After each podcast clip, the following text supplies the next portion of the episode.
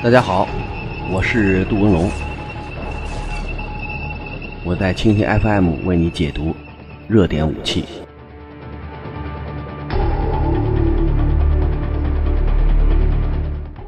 大家好，一天一种武器，一天一个视角，我是杜文龙，我在蜻蜓 FM 为你解读新闻中的武器。呃，最近中国海军干了一件石破天惊的事儿，我们的八五五号。电子侦察船“天王星号”对马拉巴尔演习的参赛多方进行了连续的跟踪，而且日本、美国很生气，说中国电子侦察船的到来让我们被迫取得了很多的项目，我们好多活没法干了，好多之前准备好的科目没法进行演练，只好进行了这种缩水的处理。你听这句话以后，你什么感觉？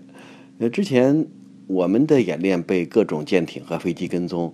呃，恐怕也会有这种情况，呃，这就叫以其人之道还治其人之身。你从现在看呢，这个演练行动离咱们太近了，特别是钓鱼岛南边点冲绳北边。如果三个国家，当然特别是老大老二，美国、日本把反潜作战这个还有很多综合的科目进行大规模的演练，这样在离我们很近的海域，的确能够形成一种很强大的综合作战能力。那么现在演练行动演什么？怎么演？呃，今后呢还会发挥什么样的作用和功能？这的确是我们特别关心的事儿。你说天天在这比划老练，我们不能看一看吗？呃，如果有这种冲突，那么演练就会变成实战。在这种条件下，我把你的演练行动进行呃准确的观察，有可能在今后的实战中就会有一些预先准备。所以，我们的电子侦察船呃跟随着整个演练行动呃进行了全程的这种跟踪。呃，国防部的发言人在回应中讲的很有道理，说正常训练，对吧？他讲的这几个字儿虽然不多，但是整个的这种呃基本形态全出来了，是吧？因为电子侦察船嘛，主要就是侦察。你要平时自己弄俩信号听一听，放一放，然后在这个自己熟悉的环境中，这个听一听，练一练，这也听不着什么东西呀。你必须听新东西，必须听这个呃未来作战能听到的一些东西。如果能够把这些信号进行呃深入的分析，你才会有含金量。如果光听自己的，光听这个训练过程中，呃，根据战场情况模拟设置一些信号，这样在整个实战中作用跟实战，嗯，差距恐怕比较大。因为现在海军的训练要求，把训练和实战，包不光是海军，别的军种也都都这样，让训练的难度跟实战的难度最好接近。但这话说起来特容易。做起来挺难，因为实战是什么样，谁也不知道。你跟谁打，怎么打，在哪打，以什么方式打，打到什么程度，这个都是一些这个未定论的基本的细节。像这些细节，之前你构想的再深入、再全面，实战恐怕也两码事儿。所以克劳塞维茨说嘛，战争是一条迷雾，是吧？嗯，如果你想找下一场战争，把上一场战争当成下一场战争的复制品或者双胞胎，这绝对是错误的。呃，特别是现在的海空作战。它的环境，呃，跟陆上作战相比更不确定，呃，每一个时段它不同的海洋气象环境都在变化。如果在这种条件下，你去让自己的各种电子侦察器材、干扰器材功率发挥到极致，这有很多方面需要去考虑。另外，像这种电子侦察船，也不光是听个电子信号，恐怕水下的声纳系统对目标也要进行侦察。所以你看，它整个的侦察模态很全，水下声纳信号侦察，然后水面以上。无线电信号的这种侦查，当然包括雷达信号啊、通讯信号啊，还有很多其他的这种什么数据链啊。另外还有像这个对于呃电子干扰器材的一些使用，因为电子侦察船说是侦察，实际上都是个简称，一般都是电子侦察干扰船，多功多多用途，不是光能看、光能听。如果对方有这种恶意的这个信号。呃，或者是其他的这玩意儿，你还得去干扰一家伙，所以它在海面上既是个大耳朵，还是个这个大盾牌，是吧？还能够对目标进行各种干扰。我们这条船呢，个头大概是六千多吨，你从整个外形上看，跟一般的军舰比完全不一样。它没有枪，没有炮，但是小枪小炮啊，跟那个一百以上的这个大炮比，那个差距很大。自卫武器，呃，只能够对于一些这个临时接近的目标进行应急作战。因为它不是作战舰艇，虽然也叫舰，但是呢，这个虽然也从事军事功能，但是它的核心目标，它是用软能力来作战，而不是用硬能力来作战。它不是靠火力啊，靠舰炮、反舰导弹、鱼雷、防空导弹这类武器装备去打击敌人，它是用大耳朵去听，听对方如何。所以它也是一重要的保障的类型。命名方式叫天王星，那个之前的叫海王星。估计再命名个冥王星，那冥王星被开除了，下一把用什么星还不知道。好在呢，这个地球上那个星星，呃，还不是那个太阳系行星比较多，今后能命名的还还这个有一定的空间。呃，这条船给我们的惊喜还不光是它能够对整个演练行动进行侦察和监视，当然这是一个重要的使用方式。从目前看呢，它给我们带来的最大信号就是海军保障作战舰艇的比例在上升。以前我们经常讲说大海军、远洋海军什么标志啊？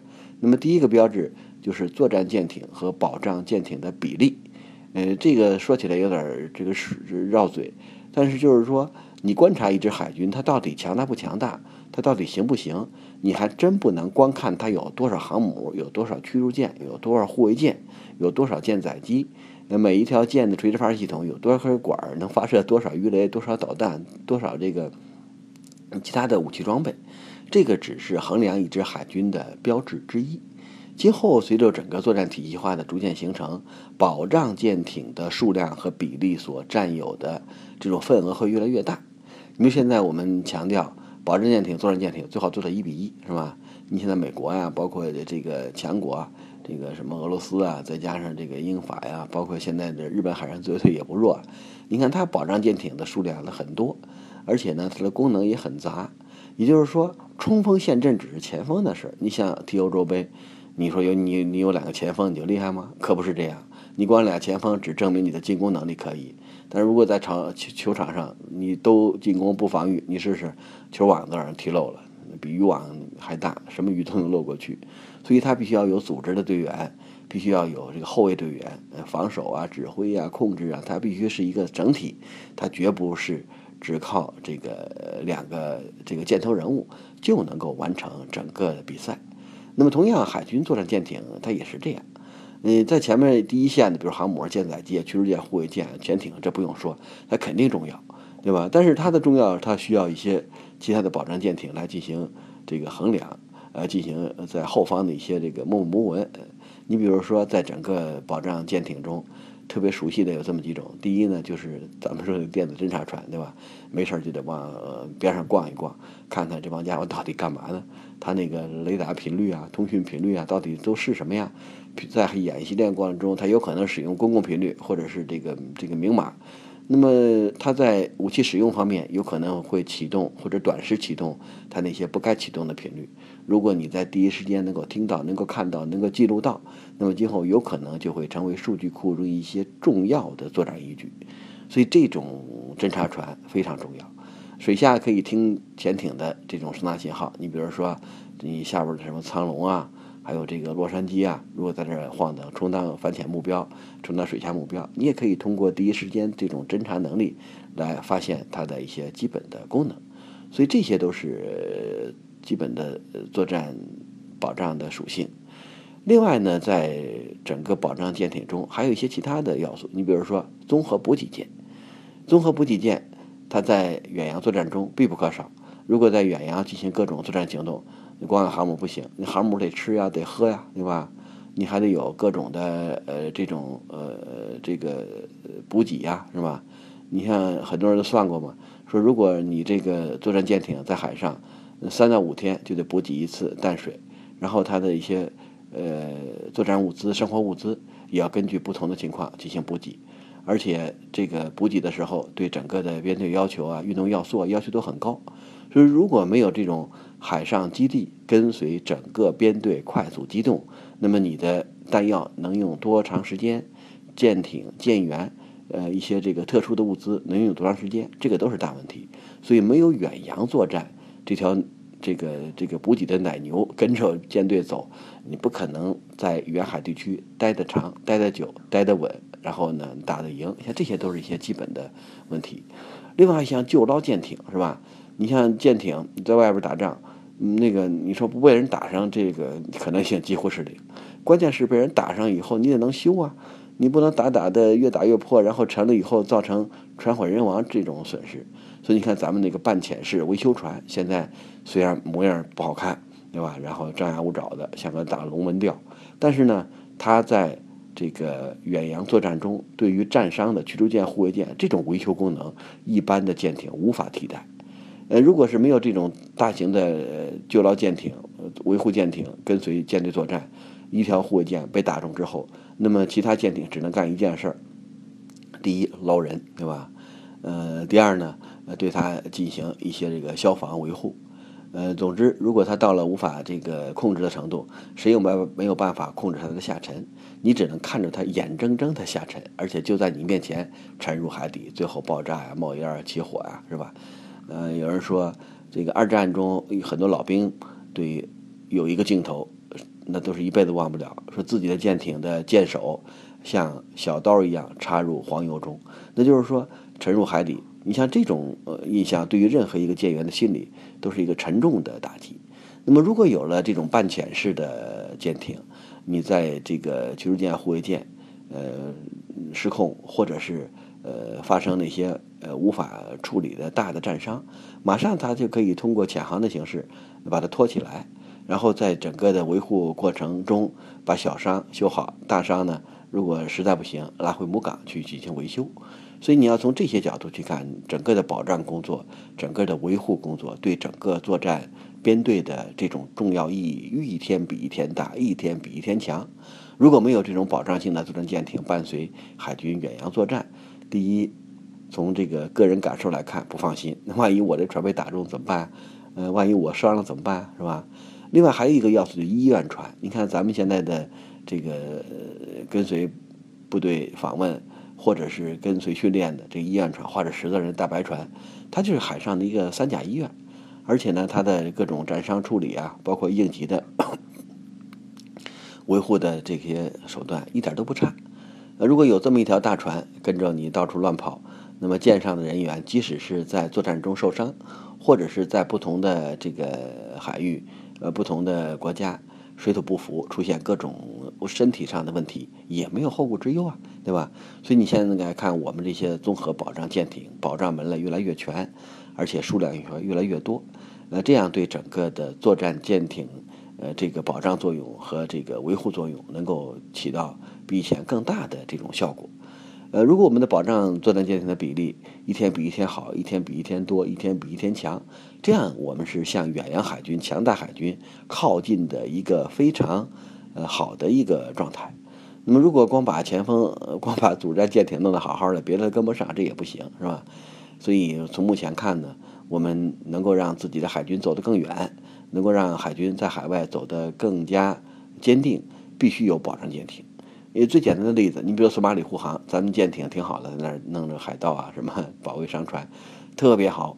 但是如果没有那个什么什么洪泽湖啊、微山湖啊，像这些以湖开头的综合补给舰，你在海上不可能待太长时间，因为整个护航要求不间断，不无论是你跟西方国家联航进行走廊式的护航，还是伴随式的护航，那如果没有综合补给舰给你补充油淡水，你恐怕几天就得自己找水喝。然后其他物资消耗完毕之后，就要靠港补给，这样在海上就会形成这个护航的空白期。一旦空白了，来海盗就来了，来了以后那被劫持啊，被伤害啊，有可能又成为一个常态。所以我感觉呢，在整个的这个作战行动中，呃，我们的综合保障舰艇功不可没。呃，现在看呢，我们这个方向发展的很快，今后有可能会发展的更快。这个比例关系，这个协调关系是每个国家海军的一个重要追求。我们海军现在已经意识到了这个保障舰艇的重要性，所以以前我们是磨刀嘛，刀磨得很快。当然那会儿没钱没技术，你只能把有限的经费、有限的精力用于主战舰艇的建造上。那么现在主战舰艇初具规模，在这种情况下，必须要把自己的保障舰艇的比例啊、数量啊向上快速发展。呃，如果没有这些保障舰艇，没有庞大的保障门类，呃，要想形成远洋作战，形成长久作战，这个有可能也不现实。另外，那些特种船，就我们讲的侦察船呀，是吧？干扰船啊，以后在海上还会会有其他的这种特种船只，它平时在大洋中啊进行各种情报信号收集，特别是跟着什么日本啊，跟着其他国家的一些演练行动，我们也进行这个这个近似实战条件下的演练。那么这种演练呢，实际上就是一种平时的战斗。你比如说电子侦察船在实战中，它有可能不出现在编队中。但是平时他要在挤大洋，到处去弄，是吧？因为他不光是在这个呃无线电信号收集方面有专长，他对于海底地形的测绘啊，形成数字海图啊，这方面有非常大的作用。你很多国家的潜艇动不动跑到大洋对面待好几天，为什么他能在这儿待啊？因为他路熟，那儿有没有高德导航？也没有什么百度导航。也没有别的这个这个导航方式，那就是靠平时电子地图的积累，形成了一个已经植入到啊潜艇呃电脑中的一个航行规划。我想，你的侦察船有多远，你的潜艇才能跑多远；你的侦察船跑多远，你的编队才能跑多远。这是一个不争的事实。如果没有这些电子侦察船，对目标信息进行侦查，对战场环境要素进行记录。那么有可能你到这个地区之后进行远洋作战，包括远程呃武武器的发射，都会遇到重大的影响。因为弹道导弹的发射，每个地方重力场参数不一样，那你在计算你的精度啊，计算你的诸元的时候，有可能就会出现比较大的问题啊。那只有让你的这个试验环境、实战环境，呃，所有的要素一清二楚，你才能够为今后的远程打击呀、远程作战呀提供一个基本的要素。最简单的理由，你去西藏旅游，开这个车，那么那个地方的路你不知道，你能去吗？肯定去不了。那个地方的气候环境你不知道，你能去吗？也去不了。所以兵马未动，粮草先行。这个粮草绝指的绝不是能吃能喝那个粮草，很多环境要素，很多战场要素，很多这个平时我们必须得到的一些这个呃环境的一些参数，必须要有啊。这个比粮食比水。呃，有应该说是同等重要。那如果没有这些，那个吃再多粮，喝再多水，到那环境呃不熟悉或者路不熟悉，出车祸了，那么照样会呃跟丢失呃吃的喝的一样，把命也都损失掉吗？对吧？所以我想在这方面，我们今天的粮草观念跟以前的粮草观念已经出大出现重大变化。现在粮草是个大粮草观念，绝不是。呃，仅限于补充身体、保障身体的一些基本的物资。如果赢得作战的胜利，我们要从胜利、战争这些要素去考虑粮草。他那边需要什么粮草，对吧？没有没有情报信息，那就什么都不行。他是第一位嘛，信息火力战，没有信息火力往哪儿打，就瞎打、盲打、乱打。所以在这些方面，我们的保障舰艇的比例这种上升速度，的确是非常可喜的一个情况。我们今后我们的保障舰艇越多越好。门类越全越好，作战功能或者支持作战的功能，这个越强越好。我们倒希望这些奇形怪状的船越多，我们综合作战能力就会这个越强。所以，我想在整个的这个观察海军武器装备的过程中，真不能光看到我们有多少炮，我们有多少导弹，我们多少这个大型驱逐舰，还真要看一看我们的保障舰艇数量是多少。在每个舰队的分布是多少？如果它又多，对吧？然后性能又好，这样对整个的海上远洋作战的确能够起到非常重大的作用。海军由大向强，它的标志很多。我们在细数这些标志和称赞这些标志时候，千万别忘了保障舰艇的作用和角色。